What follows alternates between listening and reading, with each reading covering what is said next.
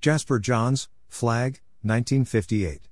Greater than one hopes for something resembling truth, some sense of life, even of grace, to flicker, at least, in the work.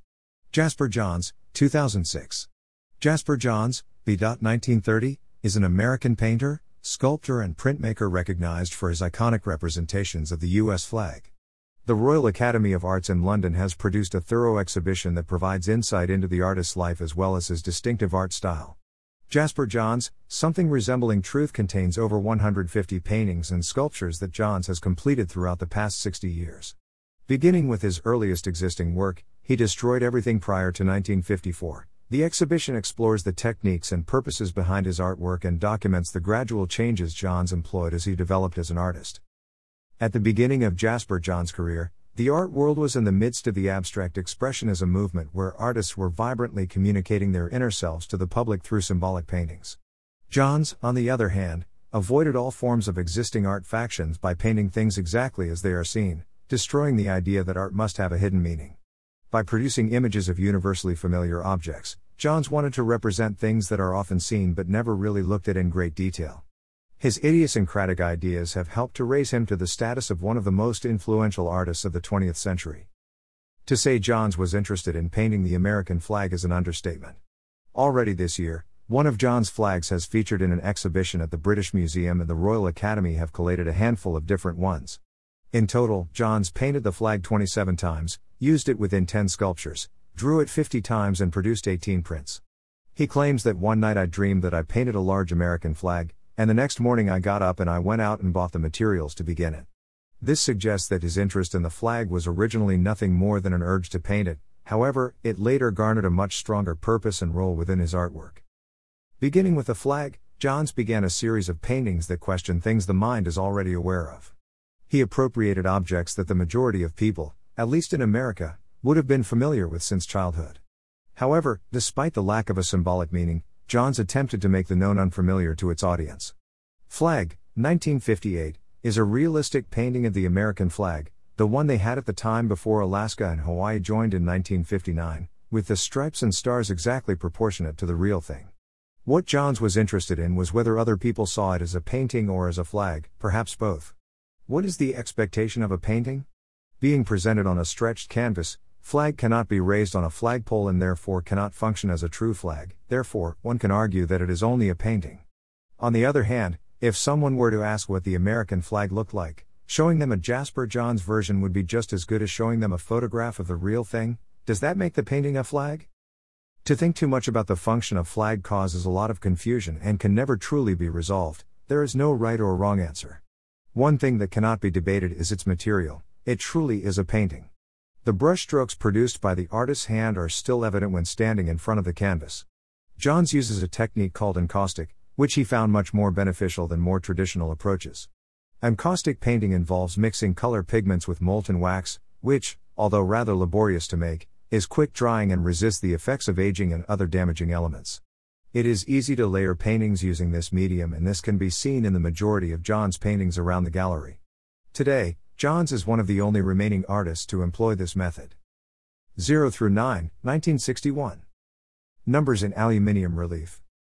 As well as tangible objects, Jasper Johns painted other everyday motifs prompting similar questions about perception. Again, there were no hidden meanings behind these artworks and they could often function in the same way as their original counterpart.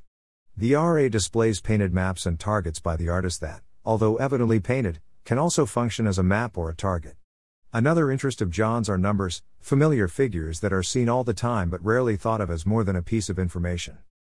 John strips these numbers of their function in his charcoal drawing 0 through 9, 1961, in which he has positioned each number on top of the other until left with a mess of lines and shape.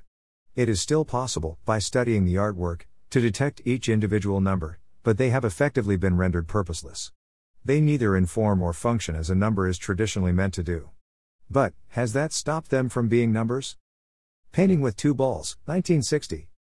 Fool's House, 1962. Painted Bronze, 1960. As Johns continued to consider what a painting was rather than what it represented, he began to move away from the traditional usage of the canvas. Often using collage as well as paint, the various layers in his works are obvious to the viewer and reveal how the piece was made.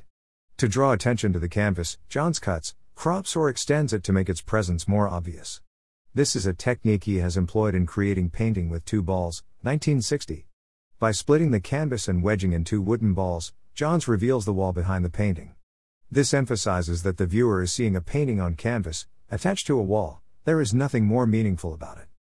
Johns' visual perception of everyday objects extends to his experimentation with sculpture, however, this is where the idea of the function becomes obscured. There's no doubt that Johns was skilled at what he did, particularly in the case of painted bronze, 1960, one of the highlights of the exhibition.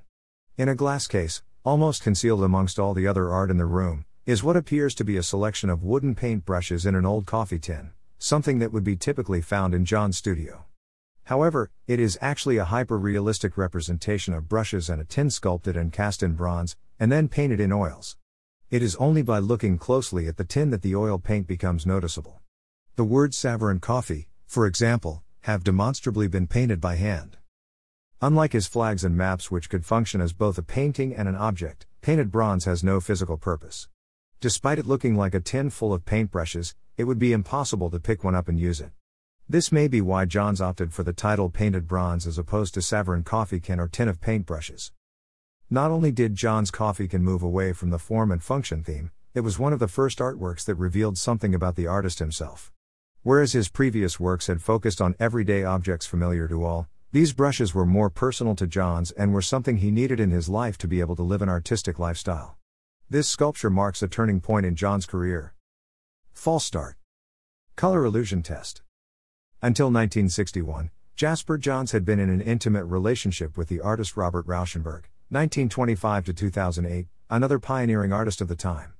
The end of the seven year romance resulted in a strong sense of emotional loss, which began to become evident in Johns' work.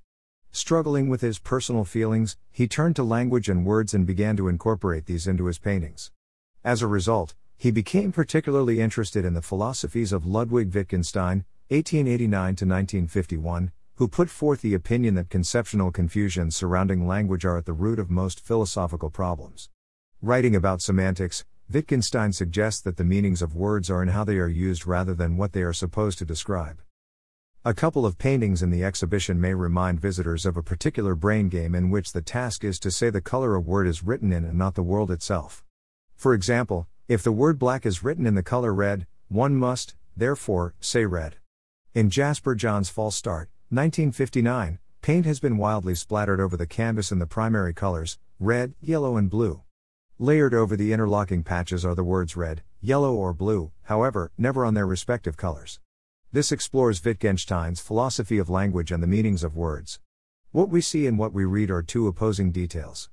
Many people have been intrigued by this painting, and in 2006, it became the most expensive painting by a living artist, selling at $80 million. Racing Thoughts, 1983. Spring, 1986. During the 1980s, Jasper Johns became more personal with his works and his paintings began to include symbolism and meaning.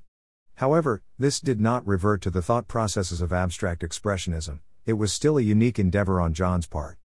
Greater than in my early work, I tried to hide my personality, my psychological state, my emotions. This was partly to do with my feelings about myself and partly to do with my feelings about painting at the time. I sort of stuck to my guns for a while, but eventually it seemed like a losing battle. Finally, one must simply drop the reserve. Jasper Johns, 1984. The paintings Johns produced in this era are more meaningful for himself than anyone else viewing the painting. Johns was having trouble sleeping because he had too much on his mind. In order to sort through these thoughts, he painted six canvases titled Racing Thoughts, in which he places his mental pictures onto a representation of a bathroom wall, implying he is thinking whilst taking a bath, to create a form of mood board. The personal iconography in these paintings reflects on Johns' past, his memories and his artistic influences. Occasionally they are metaphorical items, for instance, a skull which may represent death, but many are direct references to specific parts of his life. In one painting, located at the very beginning of the exhibition, Johns has combined a reproduction of the Mona Lisa and photograph of an art dealer, Leo Castelli, with other artistic allusions. This suggests that Johns admired the artist Leonardo da Vinci, and the inclusion of Castelli is obvious since he was the man who gave Johns his first art show. Despite the change in Jasper Johns' artwork, he has not rejected the idea of perception and illusion. Within the six racing thoughts, he has experimented with trompe l'oeil with the inclusion of a commemorative vase for Queen Elizabeth II's Silver Jubilee. At first, all that may be seen is a white vase, but on further inspection, the negative space reveals the profiles of two faces, the Queen and Prince Philip. These instances of optical illusion feature in later works, including Spring, 1986, pictured above, which was part of a series of four depicting the seasons. These are also the nearest Johns has got to a self portrait, using a tracing of his shadow to make his presence known. Each painting contains objects, colors, and trompe l'oeil that Johns associates with the four different times of the year. As suggested by the title of the exhibition, Something Resembling Truth, the relationship between reality and illusion is Jasper Johns' primary concern that he tackles in his paintings. Although he did not intend to conjure any subliminal meanings, many have wandered the gallery attempting to interpret what they saw before them. Each spectator may have produced their own subjective opinion based on their own knowledge and experience. However, no opinion is wrong when it comes to art. Johns may have been trying to paint something in reality with no emotions attached, but if it evokes something else in its audience, that is no less of a reality. The exhibition at the Royal Academy has come to a close, but it has been well received by many visitors and friends of the Academy. True to their typical style, the curators provided written information around the gallery to explain some of the artworks and also provide an insight into Johns' life and thought process.